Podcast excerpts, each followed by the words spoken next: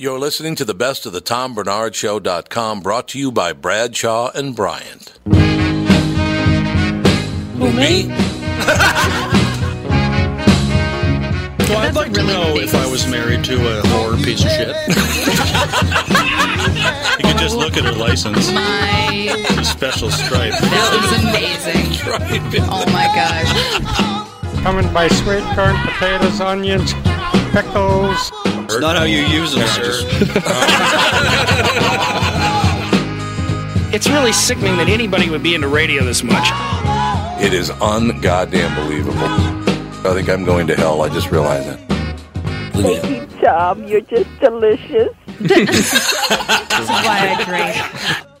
We're here today with Michael Bryant, Bradshaw and Bryant. Michael, what's going on? you know, we keep getting phone calls, and it, it's interesting because people try to handle a lot of stuff on their own, or they try to talk to the adjusters, or they wait, um, and they think maybe it'll cost them money if they talk to me. And you know, we tell them it's free to talk to us. Um, I go through what their rights are, and you know, we try to help them as best we can. We don't sign everyone up. Sometimes I just give them advice, and they go from there, and then call us back later.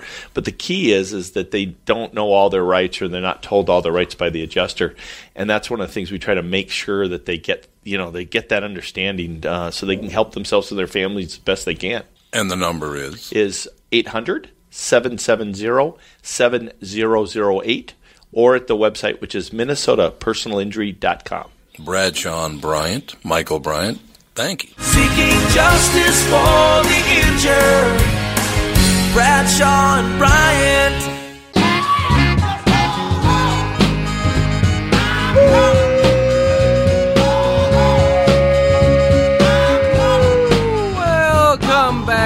Back, everybody, to another episode of the Best of the Tom Barnard Podcast, brought to you, as always, by Bradshaw and Bryant. Kicking off the show this week, we had Jeff Belanger talking about ghosts on this special Halloween episode and postage stamps.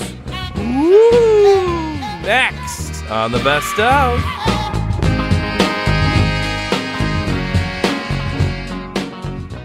Hit it.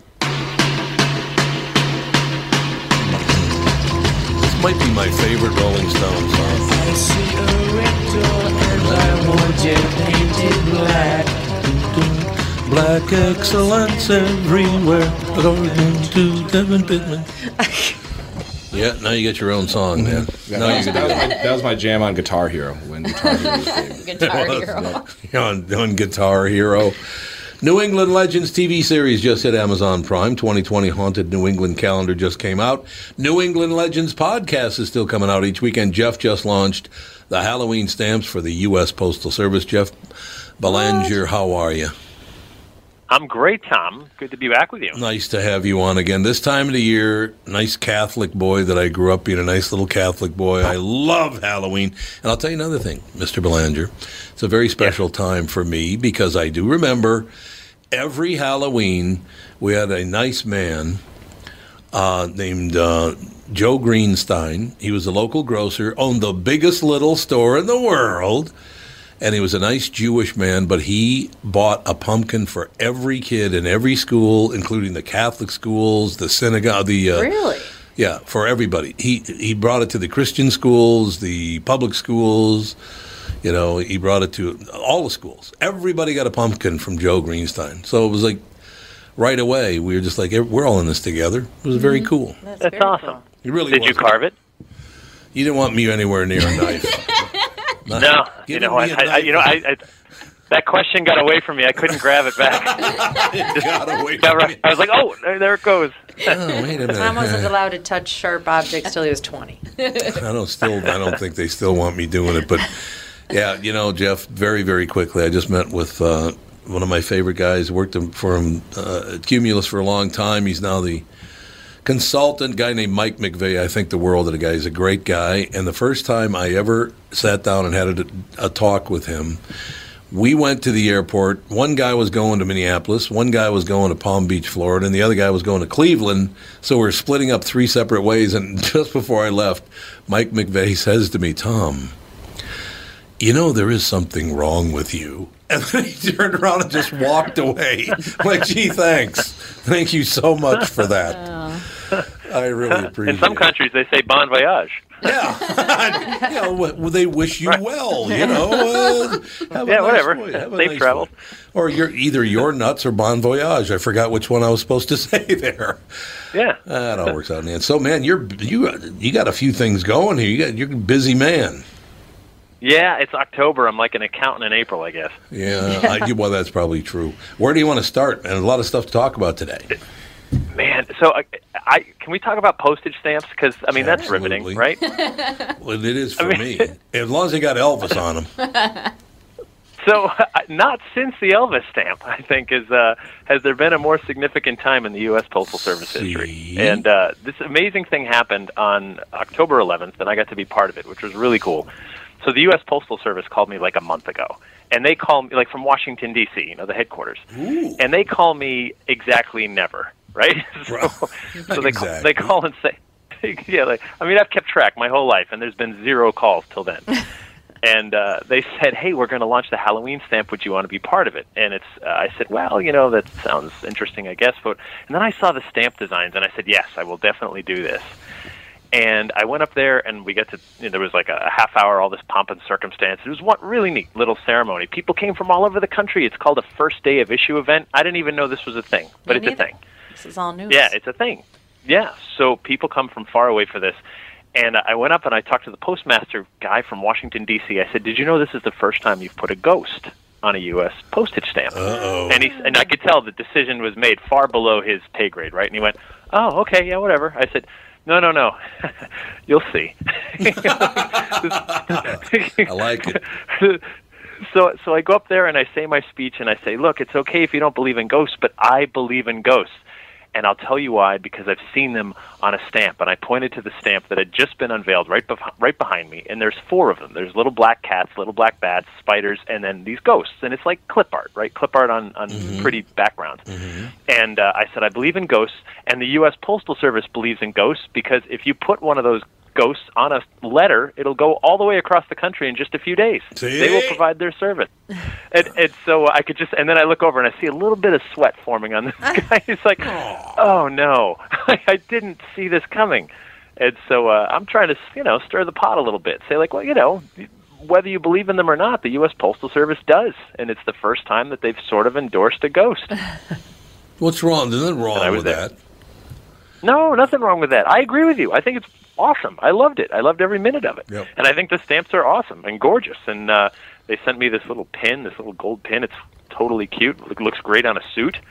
But uh, you know, it was uh, it was neat to be part of that because I, I think it's almost like the you know I've been doing this for 20 plus years and and to watch ghosts seep more and more into the popular culture to now the point that they're on a stamp. It's kind Yeah. of significant. Did, were you voting on the? excuse me. Were you voting on the on the stamps, or what was what was your input on that? No, uh, there was no input. The stamps were done. They wanted me to be the keynote speaker to launch them. So they have this Oh, whole half hour ceremony, Ah. and I was the last person to speak. It's broadcast on Facebook Live and all this other stuff. And uh, cool. and I went up there, and, and I'll be darned if they didn't quote me uh, on their website where they wrote up their own news release ab- about it, and they quoted me at the end saying, "Hey, I believe in stamps because I believe in ghosts because I saw them on a stamp that a, a stamp that'll get a letter across the country." I went, "You guys are just a glutton for punishment," you know.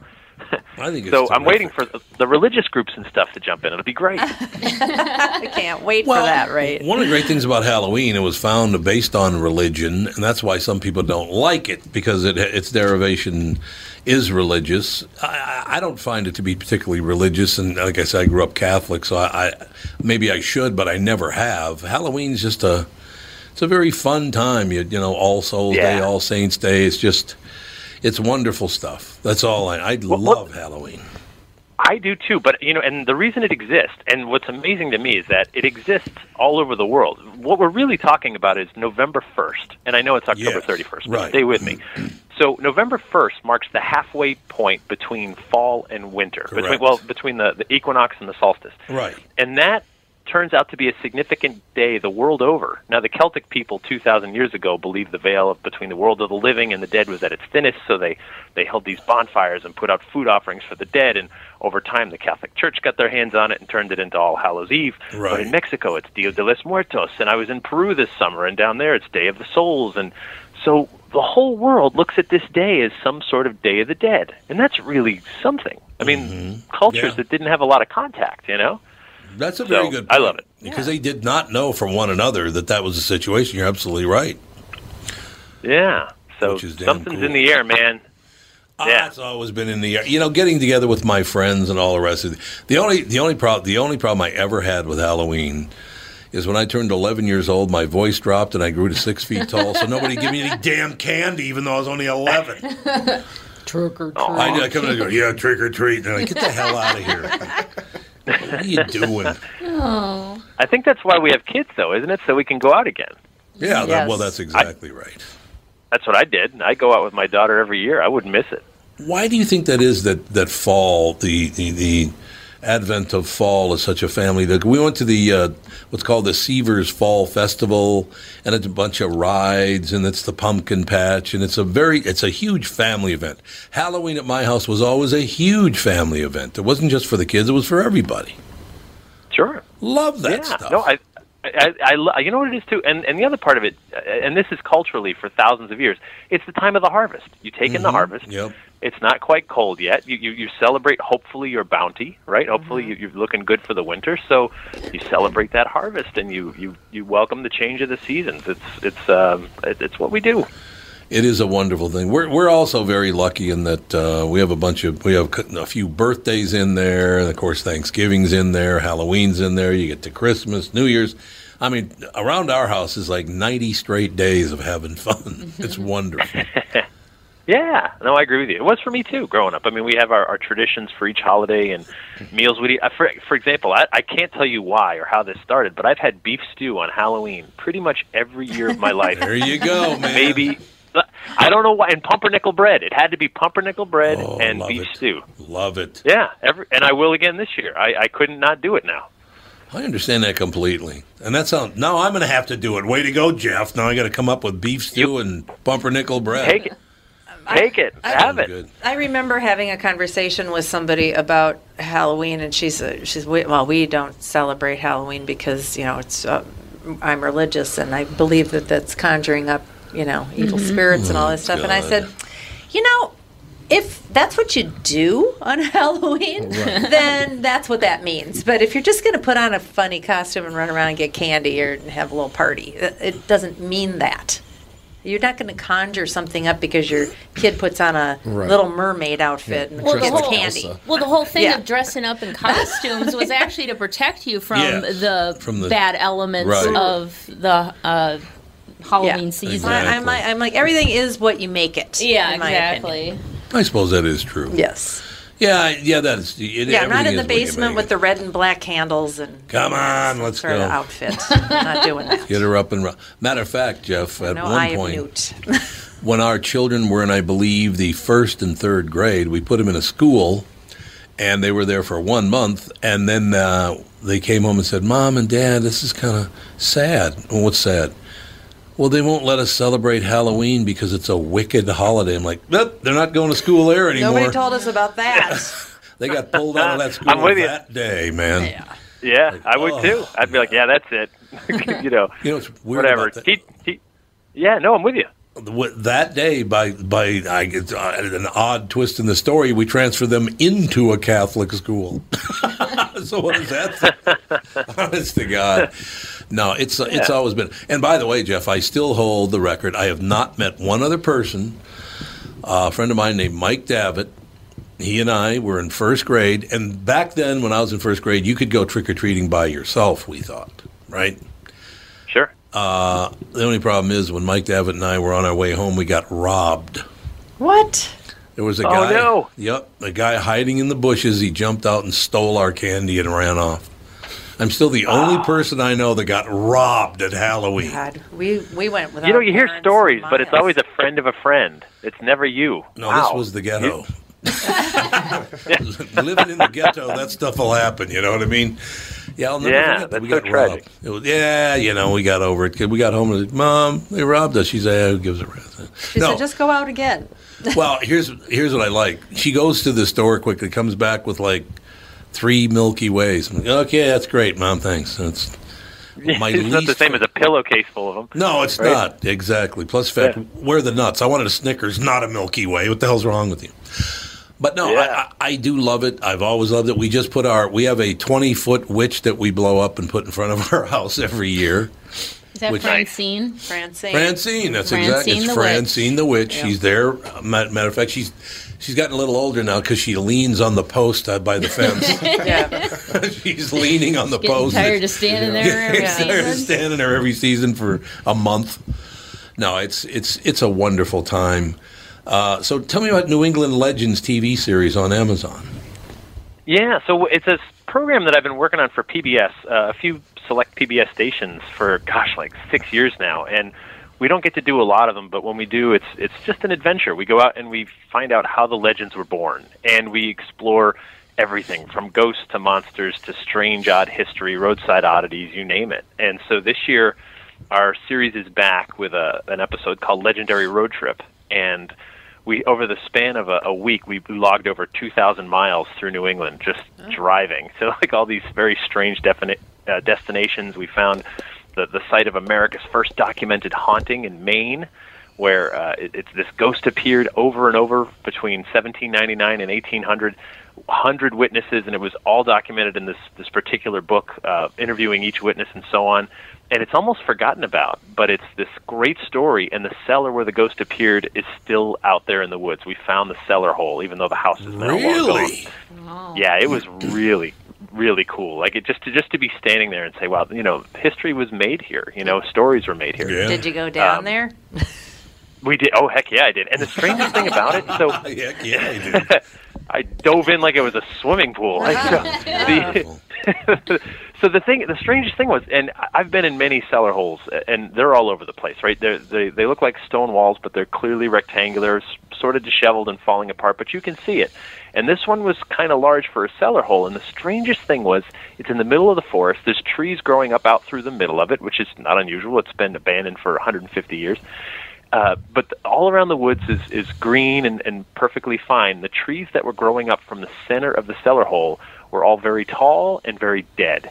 No leaves, no pine really? needles, just these dead trees inside this area that's maybe 20 feet, 25 feet long, and 15 feet wide or so. And it was you ju- it's just one of those things where you looked up and you went, huh, those are dead, and 10 feet away they're all alive.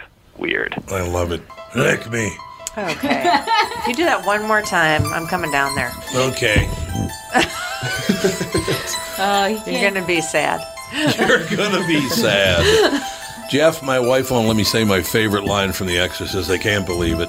I'm very upset. Which one is it? Is it the one No, about don't let Jesus? Oh. Don't God, Oh, the thanks one a about lot. Jesus. What? What about Jesus? No, I don't remember the line. Thank you. I'm not saying anything. Thank you. I'm not saying anything. I Appreciate anything. that. I plead I'm the not fifth. saying anything. I like that a lot. Yeah. I have that movie memorized. Where should we start? Line one. Yeah, line one, absolutely. We uh okay. Well, I'll throw this out there. So, how much more time do you have left with us? I don't want to keep you too long. So, so how, how much more time do you have? I mean, whatever you need. I'm okay. Okay, excellent. So I, I went to see the movie. We're sitting in the front row of the balcony at the Gopher Theater in downtown Minneapolis back in the day. And the dog, my friend, is sitting to my right, and another guy I won't identify sitting to my left. The reason I didn't identify him is because he got up and left because it scared him so much. He he went home. So I, I could let's just say his name is Bill Sugartit. How about that? We'll go with that. But anyway, Right. we're I know Bill. I know him. But in any Oh yeah. case, you know that line about what your mother does in hell? That line? yes.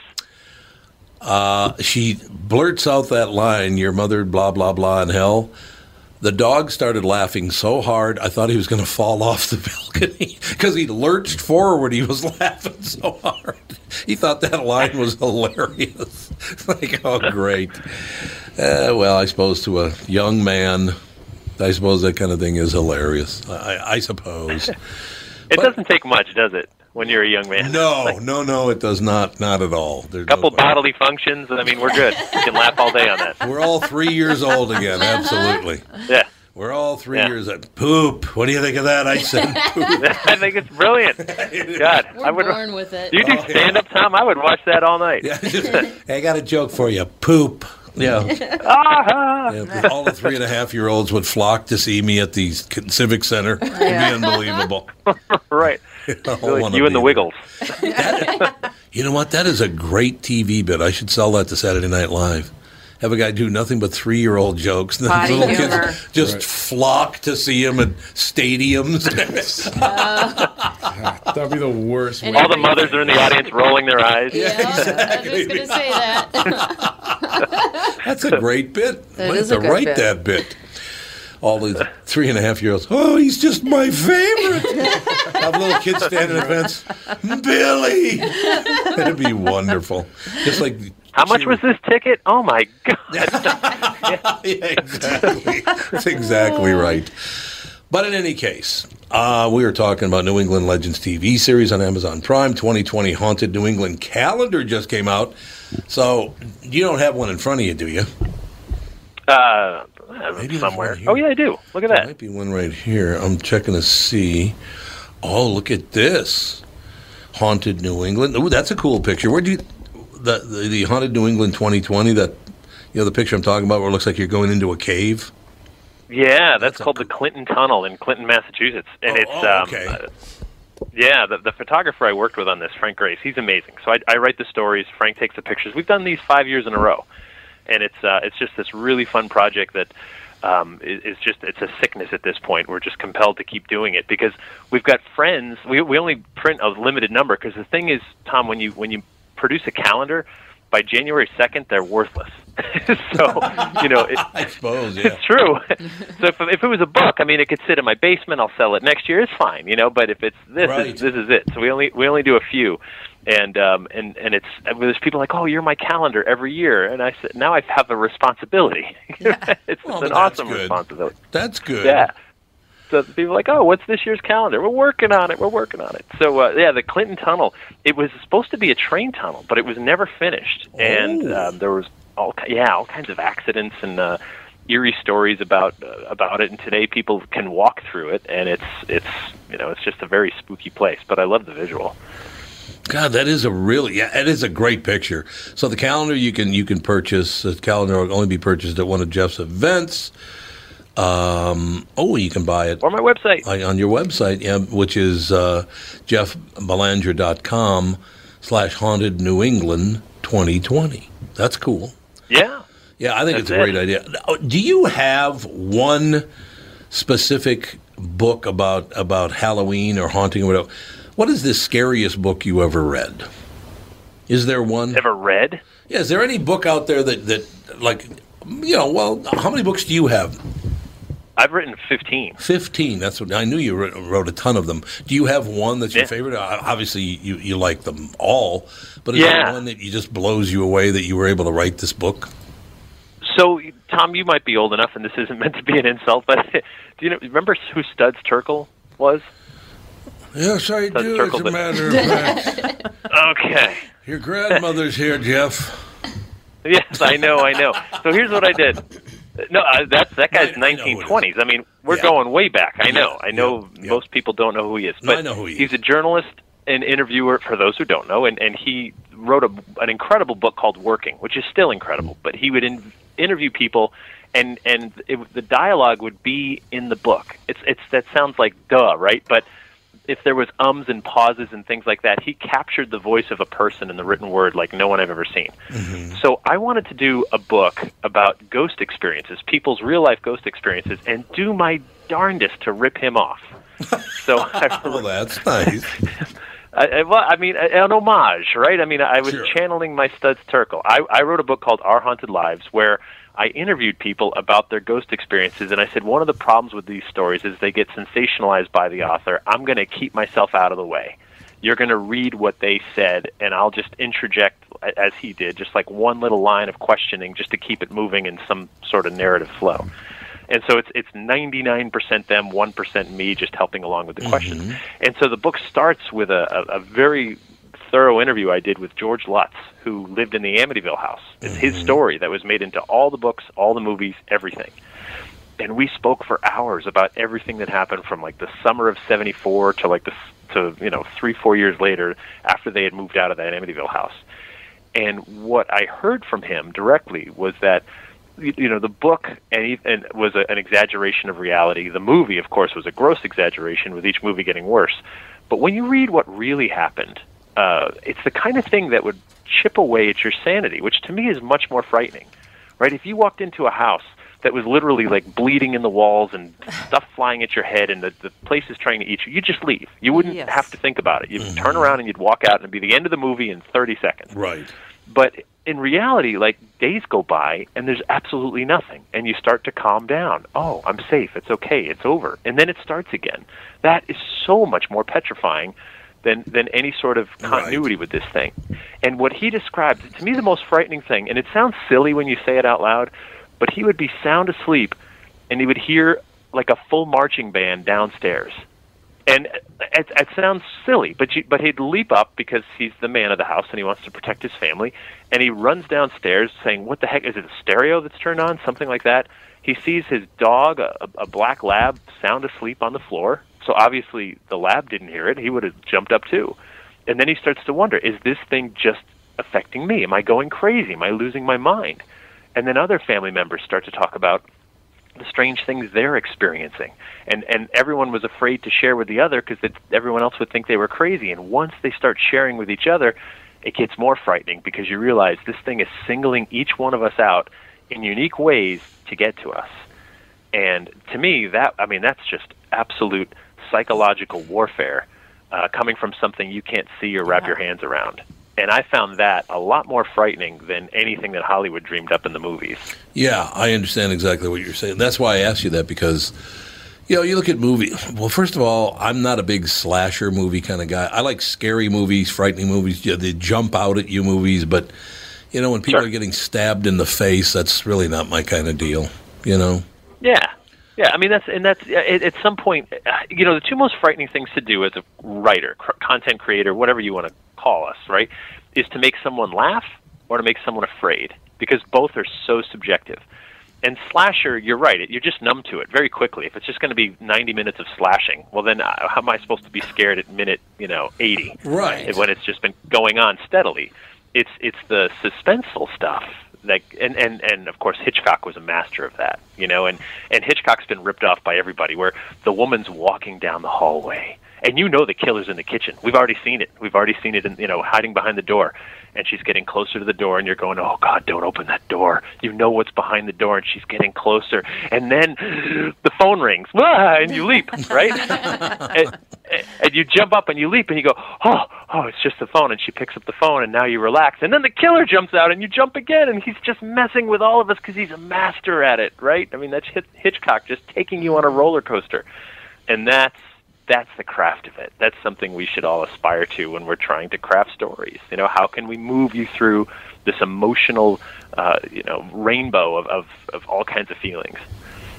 God, I just this uh, you know it's so great talking to you about this stuff because now maybe that's why I'm in such a good mood just talking about Halloween. It's all this time of year has always been one of my favorites. You know, my brother's birthday's today, and our son's birthday is in five days, and then Halloween. Then my birthday comes along. That it's just every week there's something, and it's a really cool time of the year for our family. It is, and it's it's a great time of year, and I, I it breaks my heart when people look at it as something that's demonic or religious because uh, as with any holiday you can make it completely secular and that's okay. It's your right. It's your prerogative. You can turn it into just fun dress up and and go out and and have candy if if you do, if you don't want to tap into the pagan roots of it or the catholic roots of it or whatever. You can take it for just what it is and and I think that's that's the special thing is that we can redefine it every single year.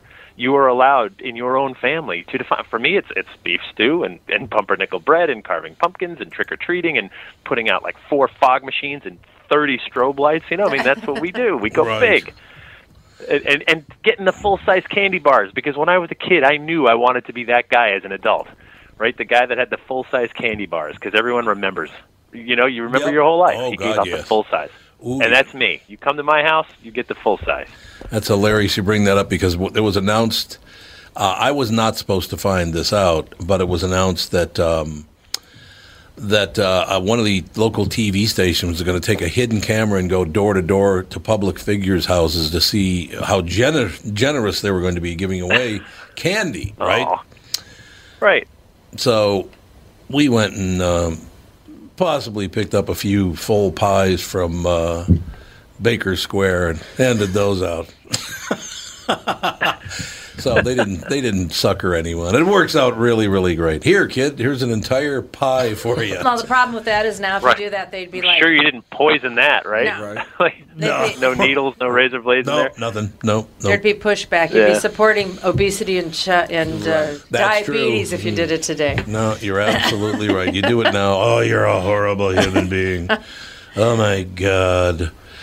What are you going to do? Uh, I tell you what, Jeff. As always, great having you on. Thanks so much. And yeah, look, I know you're busier than hell. The next ten days, you get you're well, you're always busy anyway. But this period leading up to Halloween, very busy for you. So thank you for taking the time to spend uh, st- to spend with us today. Yeah, my pleasure. It's always fun to talk to you guys. I appreciate it. But you know what? I exist the other tw- uh, eleven months as well. You do? I don't. I don't go into hibernation and wait for like September 30th, where I just op- open this crusty eye, like, oh, it's my time. to wake. No, we'll have, we'll have to have him back for Krampus.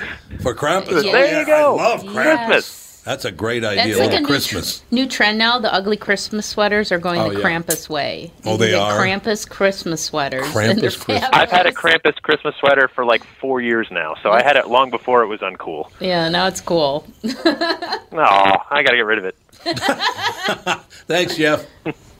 Thank you guys. Take care. Happy Halloween. Happy Halloween to you. Best of the Tom Barnard Podcast.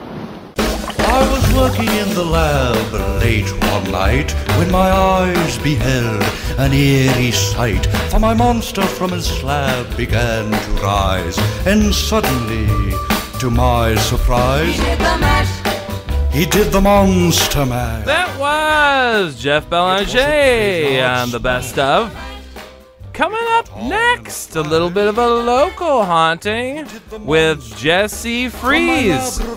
Next on the best of. The bedroom where the vampires feast. The ghouls all came from their humble abodes to get a jolt from my electrode. They did the mash. They did the monster mash.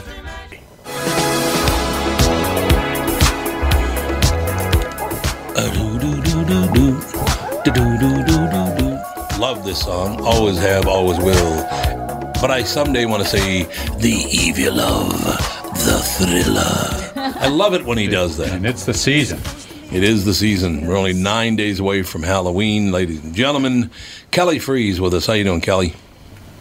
I'm well, thank you. I'm glad to hear that. Now, Kelly, I got to tell you, I'm deeply hurt that I've never been invited to the Palmer House Hotel because I I was born in Long Prairie, Minnesota, right down the road from you. Well, I didn't know that you required a personal invitation, so consider a personal invitation extended. I it just sounds like it's so much fun. Palmer's Hotel is indeed one of the most haunted places in Minnesota. Has reports dating back to the 1950s. There are various unexplained things happening in the hotel. I don't want to talk about it. I want to hear you talk about them, Kelly. Now, why do you think it is the now? How old is the Palmer House? First of all, Ah, it was built in 1901. It just celebrated its 118th birthday last week. last week 118. And why was the hotel built in Sau- Sauk Centre? Who did it, who did it service? The, well, the, the the whole premise behind it being built in Sauk Centre and where it was was uh, the Palmer family was aware of the railroad coming through here, Oh, okay. and so it was location was everything. So basically, it would make a stop there, an overnight stop sometimes, and people would then go and, and, and stay at the Palmer House. Is that right? That's correct. That's very, very cool. It's a great looking building, by the way. I've been by there. I've never been actually in the building, but I've driven by it many, many times. It is a really cool looking old building. Um, Yeah, it is beautiful. No question about it. Why do you think it, it? Is there any reason for it to be haunted? Well, you know, from a, um, a documented historical aspect, uh, many people have a tendency to think that uh, locations are haunted uh, because there's maybe been a lot of uh, tragedies and deaths associated with it. And as far as we can tell, that's not really the case with it. I think it has more to do with the fact that um, buildings like this at the time um, of their construction were often used as um, what we would call apartment buildings today. People lived Oh, here. This was their home. Okay. And so I think there's uh, a, a lot of visitation that happens um, with that premise. Yeah, that makes total sense. Uh, I would I would guess. Um, so 1901, it's 118 years old.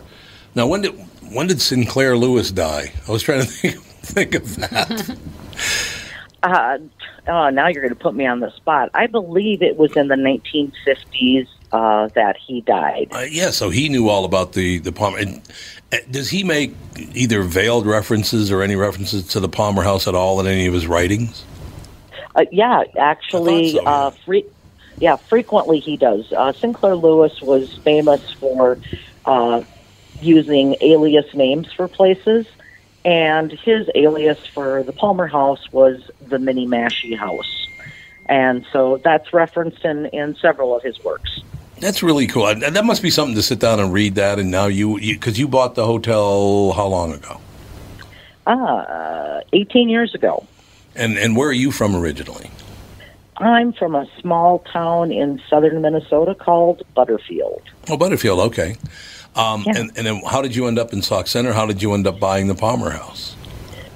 Um, my husband um, had uh, uh, a job opportunity here, and so we um, moved here in '93, and we did not acquire the hotel until uh, 2002, and um, it was just a matter of uh, the building had cl- the the business had closed.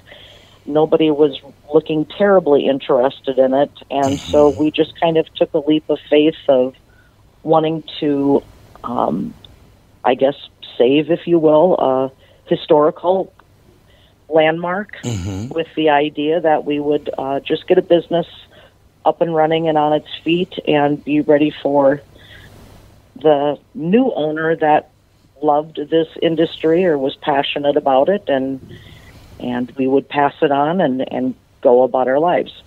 All right. One one observation I have to make is, um, your husband. Uh, what what's your husband's name? My husband's name is Brett. Brett Freese. Okay. Right. Yes. Does he Correct. know? Does he know that he ended up? His name ended up becoming an iconic figure in the Batman series, Mister Freeze. it is. Oh yes. It is. Mister Freeze is in the Batman movies. I love that. So he's he's fam- Kelly. Your husband's famous, whether he knows it or not. Yeah, I'll remind him of that. Okay. Okay, where did it all start with you, Kelly? Because it says here that you didn't believe in haunted houses at all before you bought the Palmer House. well, it's not that I didn't believe; I just hadn't had any exposure Oh, okay. or experience with it.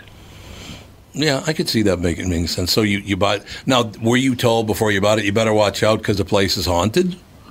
No, um, actually, we had we had owned it um, for several months, and it was shortly after we um, actually opened it after doing some work in here before we did open it. Oh, okay. That I had had um, I had made a passing comment to one of the locals that was in here about odd things happening, and their comment to me was, "Well, it's haunted." And I said, "Excuse me," and they said, "The Palmer House, it's haunted." Everybody knows that, and I thought, "Well, everybody but me, apparently." Everybody So- but you. That's right. yes, yeah, that was my first. That was the first time that anybody actually put any kind of a label to it that I had something to wrap my brain around. It's very, very cool. Now, now, Cassie, you've stayed there how many times? Oh gosh, handful of times. Handful of times. Yeah, it's, we call it our home away from home. Now, didn't didn't Dave at one point see something really really scary there? If I remember correctly. Well, yeah, he's had a few instances where he's had some creepy moments there. Um, but one one time they were doing, he was doing a darkness radio event there. Oh, okay. And he Yeah. was in the basement, and they were doing an investigation, and he was standing with two women. All of a sudden, a face just came right up into his, just a face, and then it went away. Was it you drunk? No. Was it? Although they do serve really good purple rains at the Palmer House. okay. I will tell you. okay, well we got that covered then. Um, no, it, he's had many experiences. I've had many experiences at the Palmer House. Oh, you House. have? Okay. I've had. I saw my first shadow person at the Palmer House. now, what's a shadow person? So it's, It's just, just a a- form. Yeah, a dark mass, a form of a of a, a person, but it just looks like a shadow. You don't see facial features. You Oh, don't okay. see All right. anything like Wha- that. Whoa, whoa, whoa! What's the difference between a shadow person and a ghost? Um, well, ghosts, a lot of times you don't see. You just, something happens in the room or something. But a Okay. shadow person, you can actually physically see a form and a dark mass. And it was, and, and the experience I had was actually very light and loving. It wasn't. Oh, it was? Yeah, it wasn't um, any. I just talked about it with Jessimae Peluso last Friday. We were talking Oh, yeah. about the Palmer House. Oh, okay. And yeah, we were doing How this. did she know about the Palmer House? I, I- we were brought up. We were just Oh, talking about ghosts Okay, and stuff. Right. And Yeah, she, I like her a lot. yeah, She's she was great. Um, but the experience that I had, we were doing this thing called the psychomanteum experiment, where you stand in a in a room in front of a mirror with just one source of light, like a candle or something, Oh, and you're supposed to kind of let your mind just kind of relax and just focus on the mirror and just if any experiences happen, it happens. It's also called mirror scrying. And I was standing there, and uh, all of a sudden I heard this kind of scratching over to the right of me. And I'm like, and it's concrete floor. So, you know how when you Mhm. have like a little bit of dirt and stuff, you hear that shuffling noise Yes, across yep, concrete? yep. That's what I was hearing. I'm like, oh, please don't be a rat. I'm like, be a ghost, be a ghost. Because I was. You don't have rats there. Well, Forget it. It's an old basement, and I was like, you know, you just don't know. And it was cold out, so rodents like to go inside. That's true. And um, all of a sudden, I felt this hand cradle the back of my head. Oh God! No, no. It was very loving and light, and it felt like a mother cradling a newborn head. That that's how gentle it was, and in in the sense I had in the room, it was very loving. And then all of a sudden, I could smell perfume, like a very flowery old, Okay. like the, what your grandma would wear, like Avon or whatever. Um, Wait a minute. Evening in Paris. probably. Come on. And um, and I did, and then all of a sudden I could feel like the fingers lift off my hand, my head, and the hand just kind of pull away. And then all of a sudden I saw a shadow person walk from where the door is to the the room that I was in to the back corner. And I just went hello, and it just dissipated into the wall. See, really? Yeah. That's pretty cool. Yeah, it was a very great experience. I loved it. Kelly, I have to tell you one thing before we move on. That evening in Paris came in a in a blue bottle, a blue glass Yeah, bottle. I remember. I they were remember. available at Oh. all drugstores. Oh, and you're that old. As, yes, ma'am. Yes, I am indeed. Thank you, thank you. But I, uh, I remember one Christmas, I gave my mother a bottle of Evening in Paris, and apparently it had become a habit because she said, "Come and look at this," and she brought me in the bathroom. There were seven bottles of Evening in Paris. It was Dig it. popular. enough with the Evening in Paris, Tom. Yeah. That'll be good. I've got enough now. And I have I have smelt that same perfume periodically throughout the whole hotel. Oh, you did? Okay. Yeah. So, So they were following you around. yeah, it's it's crazy because it, it's like that old timey perfume. It's nothing that what I've s- people wear today. Oh, okay. Or, or, or is the Palmer House uh, taking a cha- taking a page out of the Vegas hotels where they have their Oh, signature they're scent? That's no, a- it's it's very like in a like you'd walk into a room and you'd only smell it in like a corner. It's weird. Yeah, it's crazy. Kelly, Dave, Dave and I are running around the hotel sniffing everything. Oh, that's nice. Great. Wonderful. I'm like, do you smell that? Kelly, when the when the hotel was built, was w- were there any deaths uh, deaths among the construction workers? Because construction at that time was they didn't have OSHA. It was a little bit No, that's for sure. There is, um, yes, there. At at one point again, and I don't know if this is uh, I've I've not seen the paperwork that shows it's documented, but I was told that there were um, several deaths that did happen uh, during the construction of it. Um, accidents. Um, some of it was uh, during the construction. It was in the summer months, uh, possibly overheating. Um, so, yeah, So supposedly there were. so, so having uh, uh, having uh, ghosts, shadow people, or any number of uh, things there would be, I mean, certainly reasonable based on that. And that's, you know, I I can, yeah, that that makes sense now that that would be it'd be haunted. Mm-hmm. And Right. Kel- Kelly, wasn't the basement of the Palmer? Well, didn't they also use that as kind of a makeshift morgue during the winter because they couldn't bury people in the? Yeah, Yeah. Yes, during the flu epidemic, uh, the Palmer House even um, had served as an overflow to the hospital and the clinic. Oh man, that'd be tough.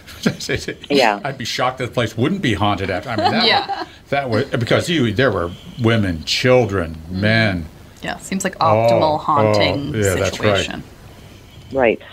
So, Alex, do you believe? Do you believe in ghosts? Absolutely. You do. I do because I've never even talked to you about that. Absolutely. Does your mom? Yes. She never told me that either. Does Andy? I don't know. I don't know about Andy. So you and mom do. Yes. Well, we got to go stay at the Palmer house. We got to get up there. We got to bring the whole family up there and stay at the Palmer house. Well, we'll arrange Oh. a weekend. I would love to do that. Yeah, it's Dan believes in ghosts. What? Dan believes in ghosts. He's had a ghost experience. Oh, he has. Mm-hmm. I never have. Well, well, Kelly, here's the only time I came close when my my great grandmother died. She was exactly hundred years older than me, and she died when I was four. She was hundred and four, and she died. And I do remember, I before I knew she was dead, I was four years old, lying in bed, and I woke up and she was standing at the end of my bed. But I didn't know it. But apparently, she was already dead. But I didn't know she was dead because we hadn't been told yet. Mm-hmm. So that's the one time I guess if I ever did have a ghost, it would have to be my my great grandmother Susan Barnard showing up to go. Tom, I'm gonna really miss you. I don't get to watch you grow up. No, she didn't say that. I'm making that part up. But anyway, It's for the drama effect. yes, it was the body language that she was given And that's, given out. and that's common with family members. A lot of times, Oh, family it? members will visit after, shortly after passing, to the other family members just to kind of say, "Hey, I'm okay. I'm on the other side." Yeah. Um, but yeah, that's very common. Now, I should point out, ladies and gentlemen, so if you're doing the, the, the math in your head, my great grandmother was born 10 years before Abraham Lincoln became president. so, what does that tell you? Perspective. Perspective, ladies and gentlemen. Yeah, she was born in like 1851. Ugh.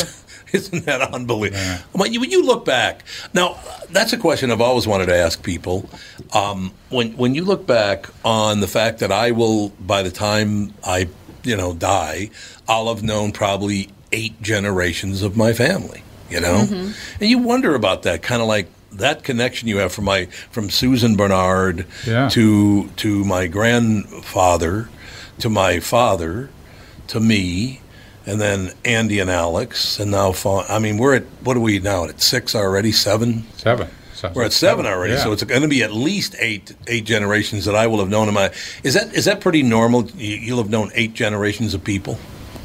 Yeah, that's probably about right, isn't it? Yeah. Yeah, maybe not. five Although she's 104, so maybe not. You know, and and certain families uh, they'll see ten because people do have you know when if you have your If you first have child at when you're twenty, you know, well, or, tw- or twenty, say you start. Yeah, at 20, that's right. Yeah, that's true. You know, and your kid is at twenty, you're at forty. When you're sixty, you got you're at three just from you.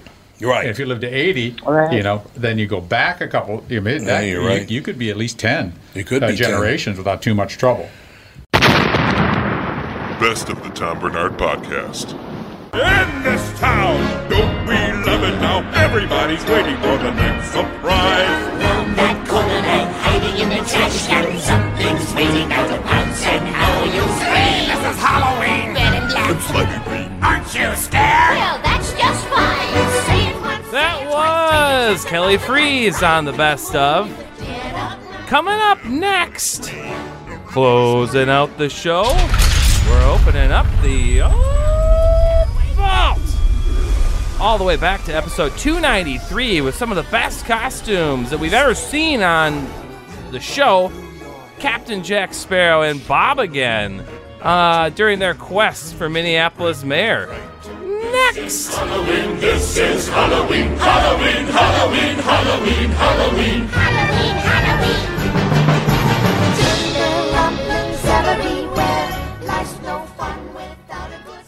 A guy just walked in my studio with, with a sword and a gun. Oh, wait a minute. We confiscate all weaponry at the door, don't we? Is this a good? Is this a good plan? I mean, Don Shelby gets in a lot of fights. I don't want him getting stabbed. Facilities Authority, last meeting. oh, here. Oh, here, yeah, you can put your headset on. You'll be good to go. Right into that thing. Andy, are you going to share a microphone with uh, Uh, the other, with Captain Jack? the other way.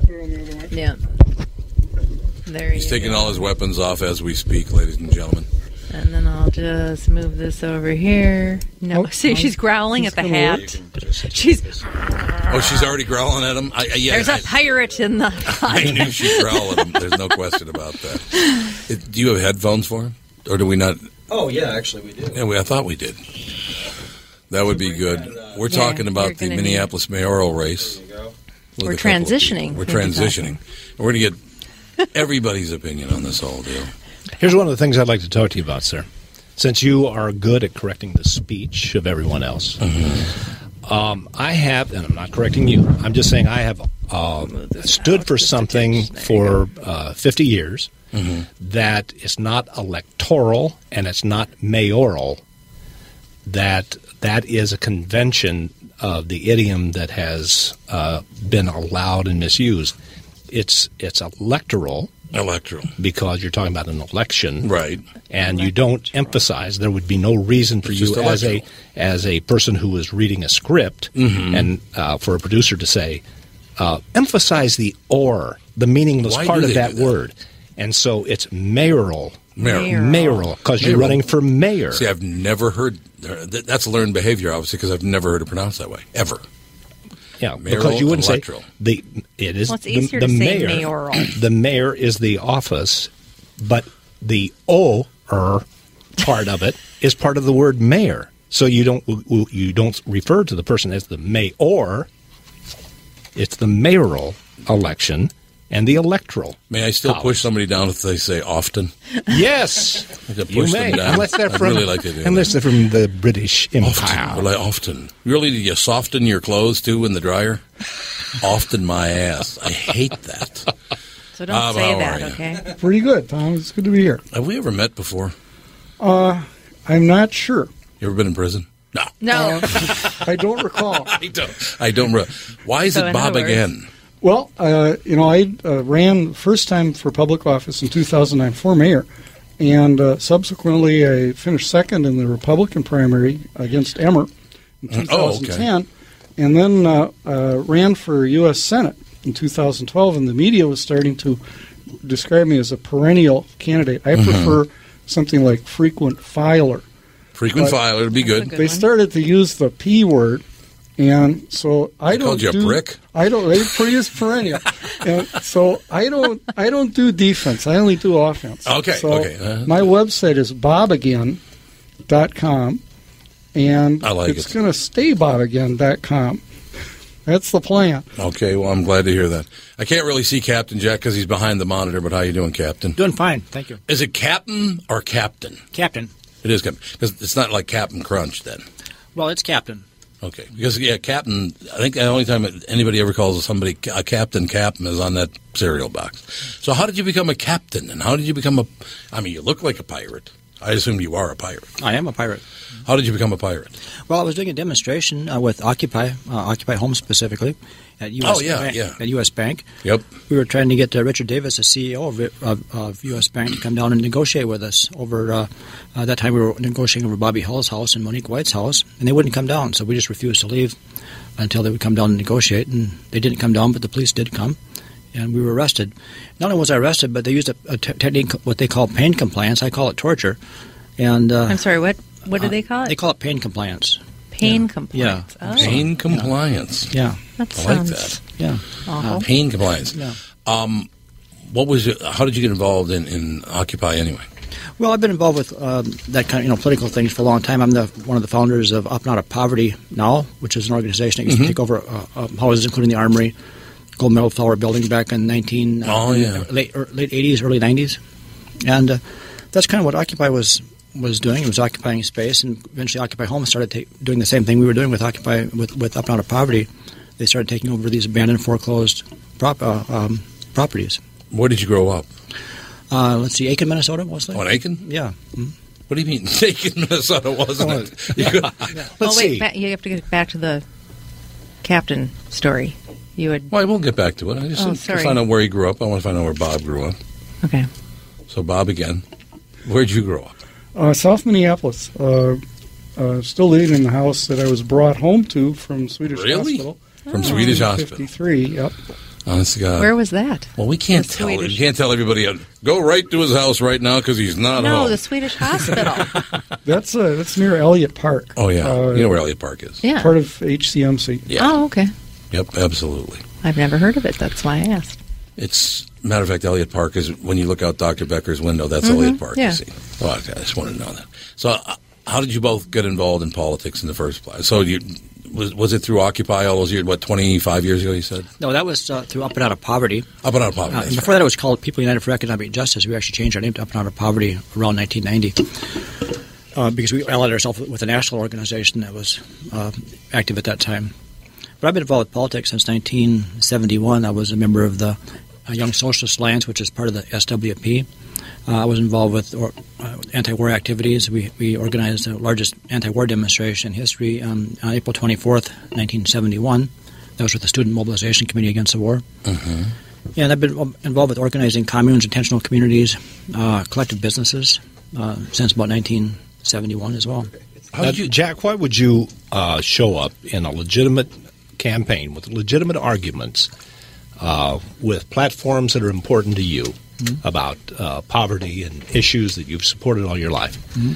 But why are, are you uh, trying to make a joke of this? Why would you show up in a pirate's uniform? I don't. I do not want to uh, offend you in any way, but I'm interested in politics. Are you here to uh, gather attention because you present an unusual figure, or do you really think that if you got elected, you would walk into City Hall as a pirate every day of your life? Okay.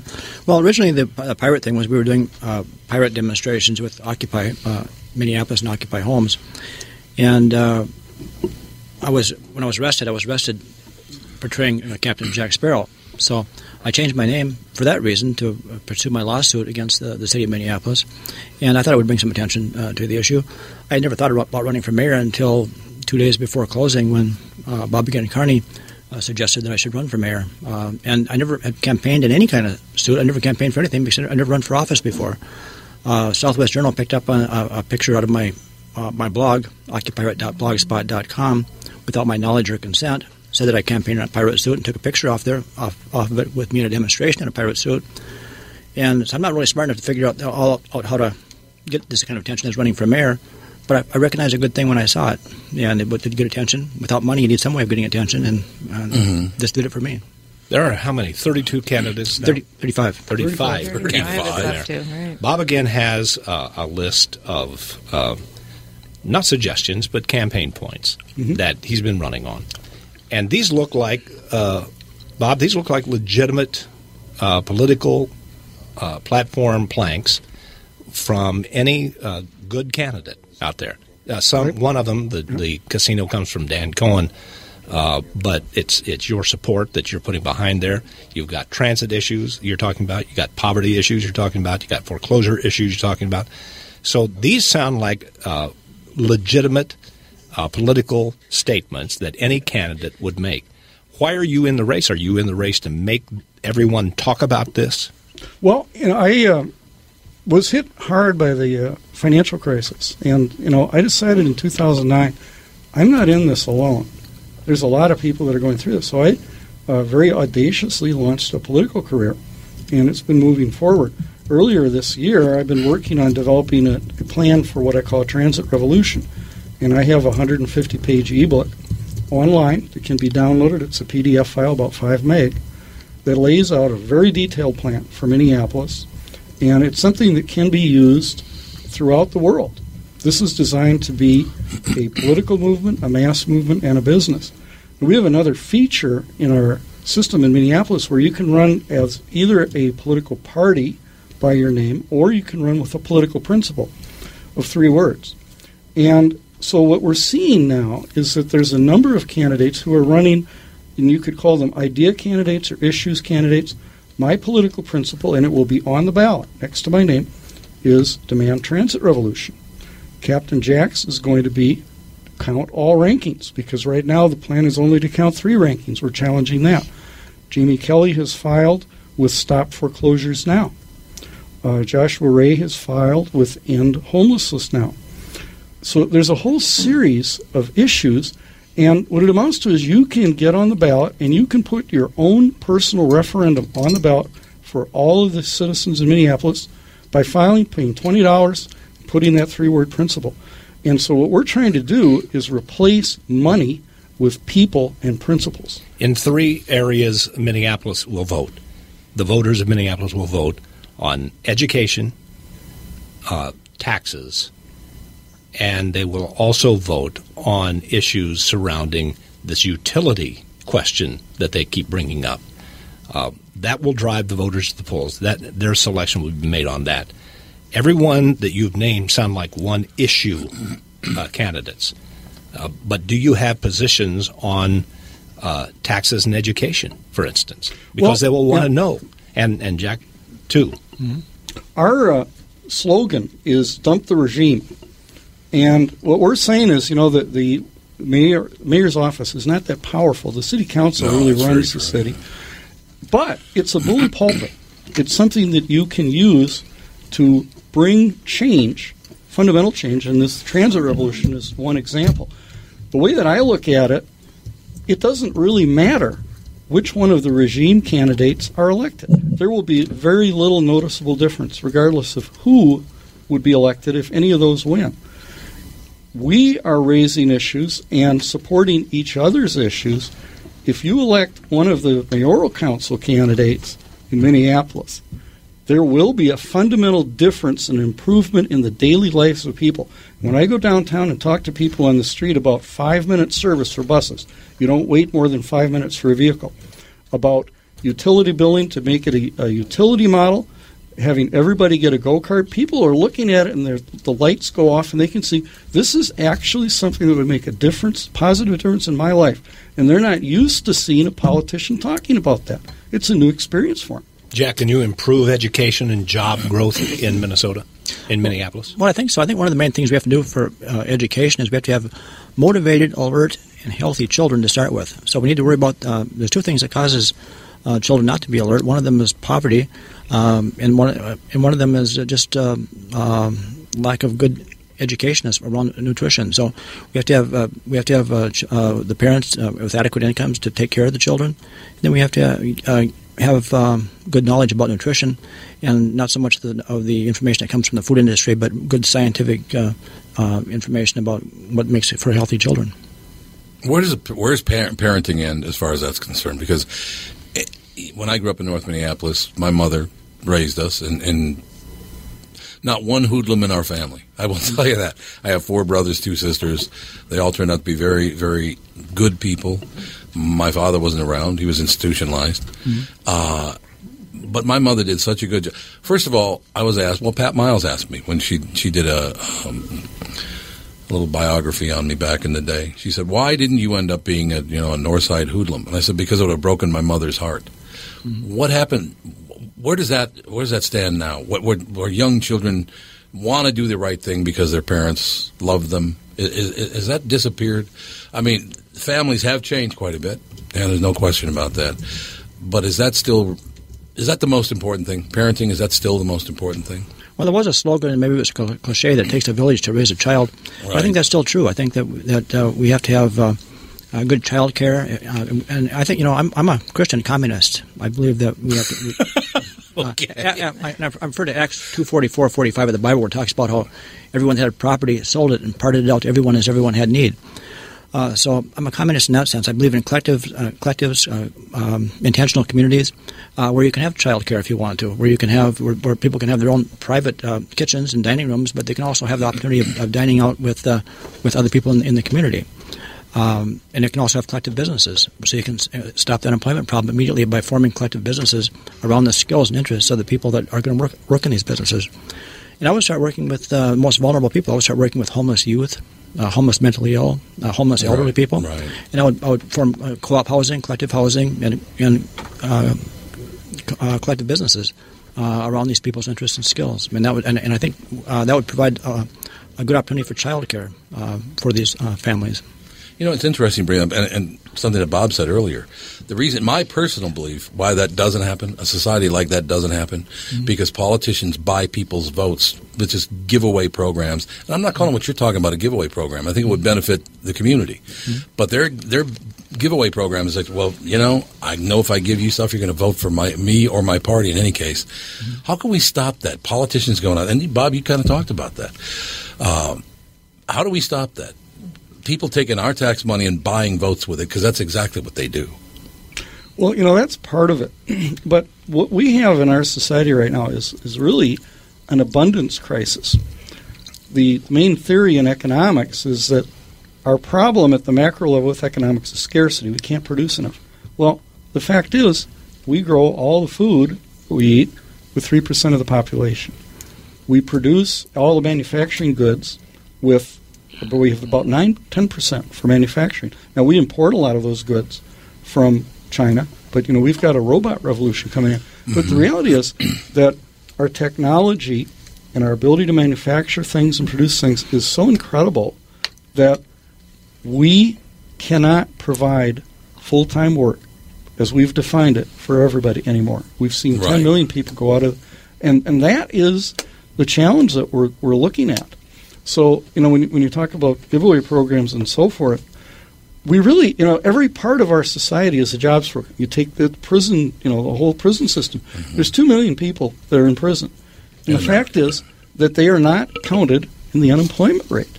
Right. If if they were, if actually everybody was released, unemployment would go up by uh, you know one and a half percent. This two, it's 2.2 million people, it's, it? It's crazy, yeah. Uh, but our That's challenge, point. our challenge is abundance. It's not scarcity. We have to figure out uh, how to organize our society so that we can share in the abundance that, that our society can produce. And I have a solution to that problem that goes. Actually, it's not my solution. It's a solution that was uh, first proposed by Thomas Paine, um, and it was also been endorsed by uh, Martin Luther King, very conservative economists like uh, Milton Friedman, liberal co- economists like John Kenneth Galbraith. It's the idea of a guaranteed minimum income, so that for people that have been uh, outsourced, for people that have been replaced by robotics, by computers, by technology, and by people who have their jobs shipped to uh, Mexico or China, uh, they can have the, the basics. You know, and, and I still think, you know, I, I agree we need to provide incentives for people to, to work too. Right. But I think we can provide the, at least the basics for people uh, to. Uh, Well, we do that now, don't we, Jack? No, we don't. We do not. Not even close. Not even close. Really? Yeah, not even close. What is the welfare system for then? Well, that's what it's for. It's not, but it doesn't accomplish that task. Well, why doesn't it? Well, there's, it doesn't. It doesn't provide enough uh, uh, money for for uh, people to live on. Just isn't isn't isn't anywhere near adequate. Not even close. Well, there's got to be a reason for that then, because there, there, uh, we talked about abundance. On one hand, you, Mm-hmm. it, can't, you, we can't have it both ways. Well, we have the abundance, but we just don't spend it. Uh, we, we don't. I mean, we don't. The, the people that need it aren't getting it. I think a lot of the money goes to the to the bureaucracy that runs the welfare departments and the food stamp programs and, very, and, and, the- and, and, the, and the, med- people that provide the medical services. But it, very little gets down to the to the people. Same with you- education, correct? I'm That's sorry. right. yeah. That's And right. Education, the administration, in the same boat, correct? Yes. It's where all the money goes. If uh, Jack, you had this uh, uh, Milton Friedman, John Kenneth Galbraith model, um, and I, I know you've uh, taken a few liberties with uh, the, with the Galbraith suggestion, but let's say there was a, a, a high minimum wage in the uh, social services program. One of the arguments against welfare at during the Clinton administration, along with other people in the House of Representatives, was that the pay was actually too high in welfare because it prevented people from seeking work. Right. Because it was enough to live at a substandard level, but that was better than working for minimum wage in the uh, commercial world because it would be less at minimum wage than they were getting from welfare. So, how do you counteract that if you offer through a social services program lots of money to people? What is the incentive then to go to work? Well, first of all, I'm not talking about lots of money. I'm talking about the minimum amount to bring people out of just barely out of poverty. And uh, I'm not uh, I'm not talking about minimum wage either. Minimum wage doesn't really get to the problem either. What, we, what I'm talking about is a guaranteed annual income. That's what Thomas Paine was talking about. What what uh, uh, Martin Luther King was talking about. Richard Nixon talked about, and uh, Galbraith and, and, and Friedman.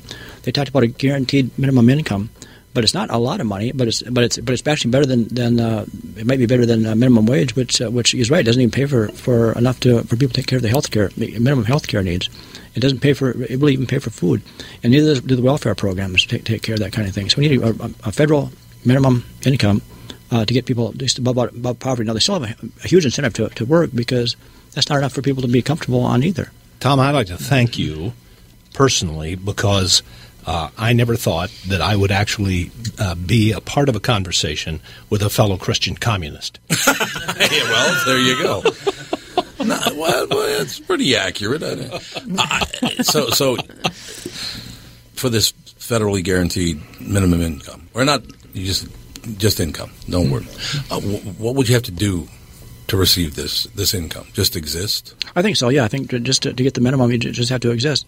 But uh, I, I, think that people should take, be taking uh, advancing their education. I think that, and I think they mm-hmm. want to too, and I think they should be be. Um, uh, developing themselves in, in every, every, way that they can, and that would give them an opportunity to do that. But I don't think it should necessarily be enforced either. Then, then why would you incentivize that? Seems to me that if you're going to put that much power in the government, it ought to be a positive rather than a passive good of just passing out mm-hmm. money which uh, calls for probably an increase in taxes because you have to fund another bureaucracy to pay mm-hmm. off mm-hmm. people at a higher rate.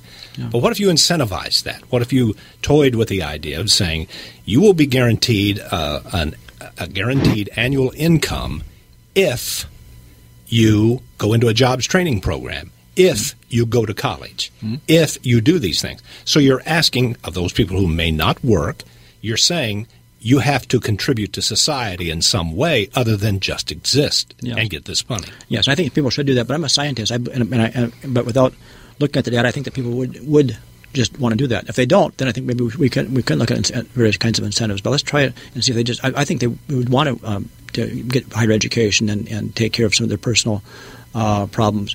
But if they don't, then maybe we can talk about incentives. What do you think about that, Bob? Bob again. this is a very interesting discussion.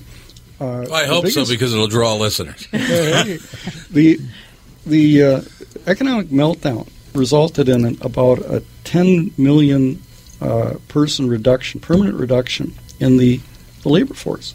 And you know we've had uh, what I call a uh, uh, an era of big stimulus. It really started with Reagan when he went from mm-hmm. you know 70 percent down to 28 percent. You deregulated, and Reagan's strategy worked. It produced economic growth, but you know I actually produced my own economic index that I call the decline and fall index. I'm sorry to have to call it that. It represents the decline and fall of the country, and it is the uh, the uh, federal deficit plus the trade deficit minus economic growth. If your two deficits are increasing faster than economic growth, then you're in what I call decline and fall territory. And I've run the numbers from, from Kennedy in 1960 forward through Obama.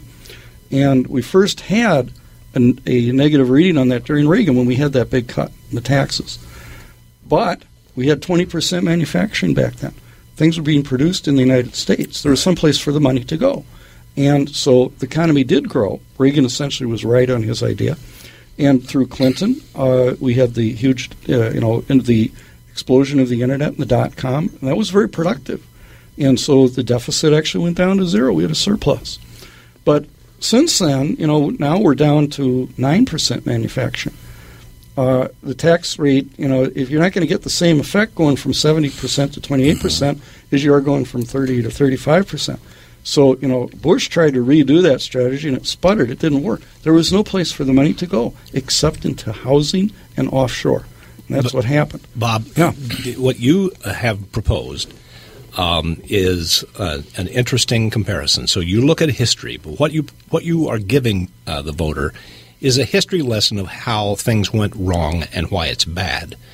And it's not a very good, as you point out, it's not a very good campaign slogan, the decline and fall. Uh, I'm not your campaign manager, but if if I were in that business, I would say your slogan should be the decline and fall and rise of um, of Minneapolis. That's a good point. Yeah. So because you have you can't run just saying things are shitty. you can't win saying things are shitty. You can say things are shitty and I've got a solution to make things better. And I do. Thank you for thank you for steering it in that direction. Don't And- give him any kudos. I'll never hear the end of it. Well, you know, th- there's all kinds of things going for us. And just in terms of this transit revolution, what I'm laying out in this ebook is a plan for an initial revolution that'll produce a dramatic improvement in transit. People don't need cars. And I've got a five phase plan that I'm laying out. Uh, one phase is having five minute bus service on all freeways. You may wonder, how do you transfer at a cloverleaf? If you have two lanes coming in, well, I've got, I'm going to be filing a patent on that. I've got a design for a new cloverleaf on that. But the thing to do is to figure out how to introduce programs that will benefit people across the board instead of trying to work through this gridlock of special interests. And let me give you an example of that. When Hillary Clinton tried to do health care, the problem was she was trying to do the single payer plan, and she found out what a surprise if you try to federalize one sixth of the economy and put three million people out of work, they're going to fight it. Right. Obama didn't do that. He didn't try to to replace the existing HMOs in the insurance company. And that's why it was possible to pass it because you can't eliminate that much of the economy. Uh, but beyond that, you know, you look at you look at healthcare, Obamacare, and I'm beginning to wonder: is this a is this a shorter work week program or is it a healthcare good program? point. Because the fundamental structure of it is that if you if you're hiring people at less than 30 hours a week, then they buy the insurance themselves. This is a shorter work week. I would agree with that, Yeah. absolutely. Yeah. I want to say that I'm, I'm a, uh, Bob is my competitor. We're, we're running against each other, but I want to say this uh, idea of the transit revolution is the most ingenious idea I've heard in the whole campaign so far, and this is something that really needs to be looked at by the by the uh, mainline pre- uh, mainstream press here, because this is something that, that can uh, address one of my uh, main, main issues, which is global warming.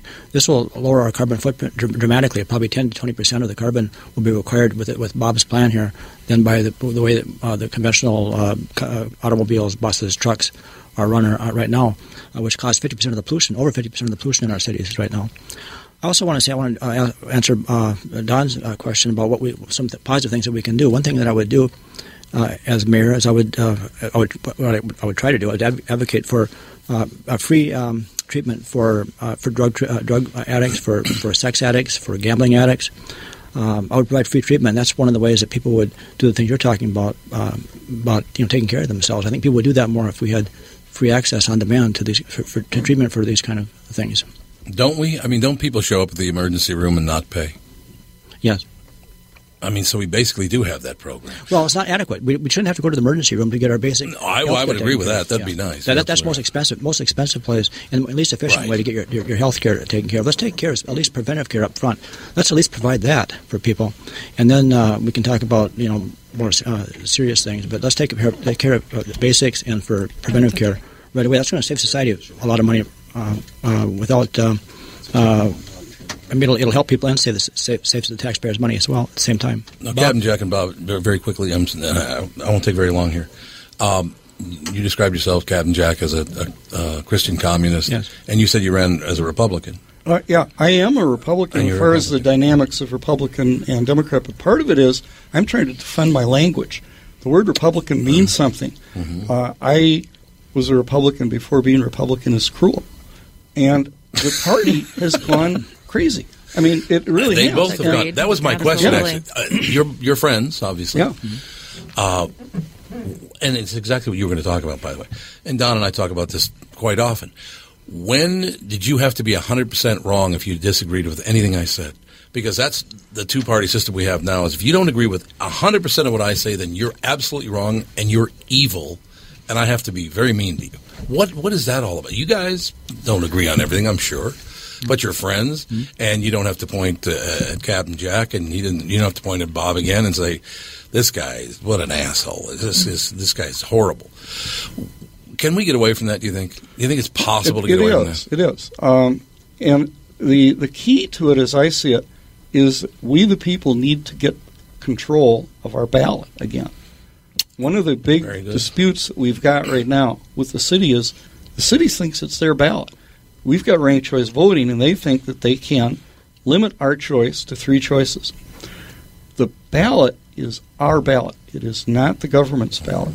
And if we take control of the ballot, we can eliminate this political duopoly of two parties. We can have ranked choice voting that allows you to to rank multiple candidates. You know, take Tom Horner in 2012. He, you know, had overwhelming editorial endorsements all around the state. People concluded he couldn't win. You know, it started to fade. Well, you know, if you have ranked choice voting, you know your vote isn't going to get thrown away. That argument goes away. We probably would have had Horner for governor. So we need to take back the ballot, and that's what we're talking about. We're talking about producing a supplemental ballot and making it available to people. Use the city's ballot for the first three choices, and then fill in our own ballot. And you know what? We're going to put our own referendum questions on it. We're going to start with the Viking Stadium. The next question is going to be a referendum question on foreclosures.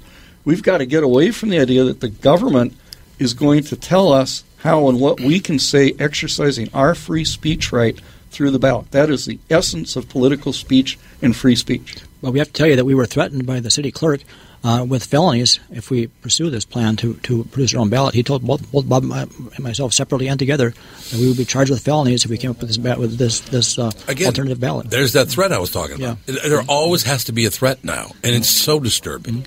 Why do you have to? I'm a bad guy, and I need to go to jail. I need to pay a huge fine.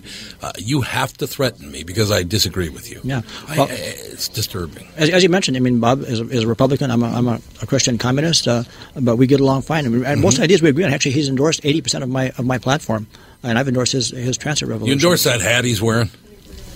Yeah, not the top. The rest of it's okay. Not the top. Bob, you talk uh, um, talking about endorsements, and, and this is one of the rarities where you see uh, opponents for a political office endorsing each other's platforms. Uh, one of the front runners um, is Dan Cohen, and you have endorsed his downtown gambling casino idea. Tell me more about that idea, and how would you get that done without violating the uh, uh, Indian Gaming Compact that the state of Minnesota signed? Mhm. This is something that's going to have to be negotiated. Uh, but what he's talking about is having a casino downtown that would be available to uh, some of the other tribes, and I don't know as much about that. It's, it's basically not my my area. Uh, but uh, there's several economic aspects to this. First of all, it would create jobs. Beyond that, I think that there is an opportunity for us to link the Metrodome, and I'd like to keep it, uh, or at least have a referendum before it's replaced, uh, and the convention center, and the Twin Stadium, the Mill City area of Millennium District, uh, and have uh, elevated routes that are connecting all of those, and make that all one big convention facility. I've got a plan laid out for that. And as part of that, I think that a casino would be an important element because we could then start to compete for convention business with a transit system that is unique and that people would come here to see it, among other things. So it, I think it would be a huge boom to conventions. And uh, having a casino, I think, is a crucial element of that. We have about 35,000 hotel rooms. Vegas has about 150,000. We're competitive in that. You know, we can we can increase that and do a lot more in terms of convention business. And I've also endorsed Dan Cohen's idea for downtown uh, c- casino.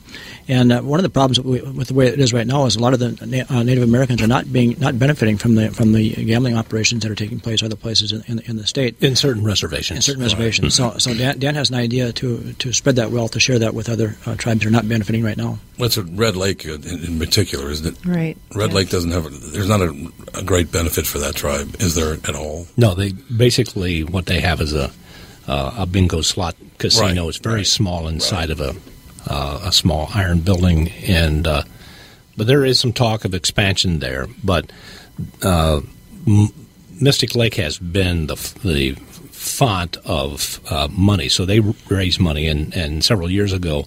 Mystic Lake began sharing money with other of the of their fellow tribes members, even though uh, that's a Dakota operation. They were they've uh, shared with Anishinaabe tri- tribes as well. But uh, the compact is going to be hard to, to beat unless Dan's program allows the tribes to run that Then the question is is whether taxation and the portion of the profits Hmm. that is reaped from that casino can be increased beyond a, a 10% limit. Just I- real briefly, you know, I think ahead. that the big element on that for downtown is jobs and the ability to have a complete package for conventions. You know, that's those are the areas that I think are crucial. I think the rest of it can be negotiated. I just want to mention something personal very quickly. It has to do with the mayor's office. Uh, when R.T. Rybak was running for mayor, he called in on the KQ Morning Show uh, one day and was talking about. I didn't even know he was running for mayor, but he was uh, he was talking on the KQ Morning Show and very very friendly, all whatever. So uh, he's he's the mayor. This is many years later. Uh, a tornado hits my old neighborhood, North Minneapolis, devastates the neighborhood. Catherine and I said, I'd like to help out. You know, we'd like to help out the people. I love North Minneapolis. We drive home through it every night uh, when we go home from the podcast. I, I love the whole thing. That's where I grew up. You, it's only natural. I put in a call to Mayor Rybak's office, uh, leaving the message that this is what we want to do: is take some of our money and help the people who didn't have any place to live. Captain, never even return my phone call. Why? Why wouldn't you return someone's phone call? Is there a regentrification plan that's going on? Uh, uh, Is there money to be made somehow? Uh, There, there certainly is uh, going. That is going on. You know, the property Yeah. values. Uh, you know, first of all, the, the foreclosure maps show that that is by far the hardest hit area. In the No city. question. Yeah, it's near downtown. Mm-hmm. Uh, it has uh, very good transit access. You know, there is the potential for a lot of economic development. That could be a factor. But I'm just stunned to hear that. I, don't, I have no idea why you It's wouldn't call back. great real estate. I mean, it really is, and it's got that whole the, oh the north side, the near north side, especially the near north side. They love it. Some of the most valuable real estate in the entire state of Minnesota, and it just it kind of shocked me that I at least didn't get a call back saying, you know, that's this is what we're doing, and maybe you could, you know, help in this area. Didn't even bother to call me back. So if you become mayor and you don't call me back, I'm going to be very pissed off at both of you. Okay, I just wanted to tell you. you'll, you'll be able to reach us. That's for sure. How about access to the mayor? Can, can uh, and Don, you'd probably know this better than anybody. Can people get through to the mayor? The average uh, Joe or Josephine out there wants to get through to the mayor. Can they even do it? To talk to the mayor personally? No. No. That- I got to tell you a story on that. Yeah. Um, I've got I had a video series of three videos in 2009 called RT and Me, and my premise was that I wasn't sure if there was an election because there was he wasn't campaigning. I've got uh-huh. video. Here's the the web. Here's his campaign office, which is a UPS store. Here's his campaign counter, blank. And so I went with the video camera down to the mayor's office, walked in, set up the camera. Is he there? And he came down the hall, and I got him a couple minutes later. I went back about a year ago. They have redone the office, and you no longer can walk through Oh, directly into the mayor's office. There's a locked door now. So you know that's I don't know how much they spent on that, but they they completely redid that. Bob, are you a pain in the ass? Let's be honest. You know, I Jack, am. maybe Jack I can am. answer The, that. uh, he a pain in the ass? He, he tries. I'm a pain in the ass. He tries to be a pain in the ass. Well, Somebody else. let me- work. I, don't- I, don't wanna, I don't want to come to um, RT's rescue here. I'm, I'm being an apologist, but uh, you can't talk to a member of Congress. You can't uh, talk. You can't talk to a state legislator in person unless you uh, are a fundraiser. Um, just the system has developed these layers of uh, bulwark against the public. And it's one of the, and it- and it's not RT. It's anybody. You can't call Michael Bloomberg if you live in Brooklyn. You want to talk about some issue that's close to you. It's just not going to happen. Um, and uh, it would probably be if you went to every city hall in America, uh, there would probably be a locked barricaded uh, door in every um, mayor's office in any major city for security reasons only, Mhm. because they're they're targets, just like Tom's a target. Has Well, been thanks. a target. No, you've been a target. in Jack life, shows up with know a that. sword and a gun. That's right. and, and I'm carrying a knife sitting next to you. and so is Uh, Andy, actually. I've got Bella.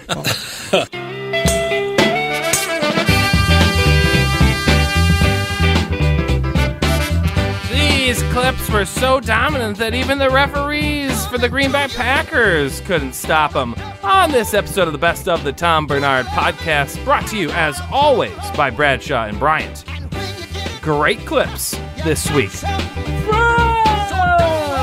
Jeff Belanger, Jesse Freese, Captain Jack Sparrow, and Bob again.